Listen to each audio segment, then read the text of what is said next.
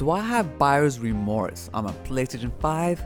Um, yeah, kind of. Now, the PlayStation 5 is a great console in terms of hardware, there's no denying that. I love the DualSense, and the system's so big, it feels like it's keeping me company when I'm alone. But when it comes to the dashboard, the online store, it just seems very dead like nothing's going on. When it comes to the store, it's hard to find games. Their categories and lists really don't make sense. They mix games that are not even released with games that are released, just to make it seem like there's more going on than there is. So most of the time, there's really no point to going to the store or going through the dashboard at all.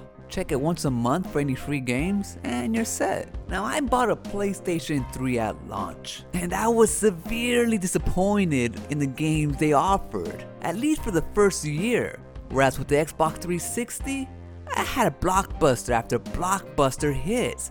Plus, Xbox Live Arcade blew up the indie scene on consoles, so I had no reason to play my PlayStation 3. Eventually, a few good games would come, like the first Last of Us, which was a good game for the time, but by then I had already sold my PlayStation 3, and until I bought my PlayStation 5, I never really looked back. Missing probably the best generation of games Sony had on the PlayStation 4, other than the PlayStation 2. But again, Xbox had me covered, even with the slim pickings on the Xbox One.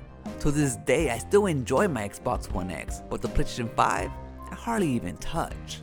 Now, I played all the first party games I missed out on the PlayStation 4 on my PlayStation 5, and to tell you the truth, I really didn't miss much. Ratchet and Clank has never been my thing. The God of War series is okay. The new one is kind of annoying. The boys, what does it? Maybe because I don't have any kids. Now, Ghost of Tsushima is good, but suffers from basic design choices that doesn't encourage exploration. For example, I came across this beautiful valley, and I thought to myself, wow, look at this place, something exciting has to happen here.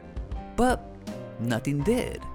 It wasn't until a little further down the road when I had to trigger the mission by talking to an NPC that took me back to this location, which prompted a duel. And at that moment, I felt cheated because I had already come across this location, so it wasn't new and exciting for me. Now, what should have happened was, once I reached that location, then the duel should have automatically triggered, making exploration much more exciting instead of having to go find NPCs to start missions. But other than that, and maybe Ghost Stranding if you're into walking simulators, I didn't really miss much on the PlayStation 4, at least when it comes to first party titles. And now, when I compare the games and the potential games that will come to both systems, again, Xbox has me covered. Not only covered, but will actually save me money while playing more games than I ever did before. Obviously, through Game Pass. Yes, just like the PlayStation 3, the games worth playing will eventually come to PlayStation 5. But again, those games may not be for me. Ratchet & Clank is a no. God of War Ragnarok is also a no.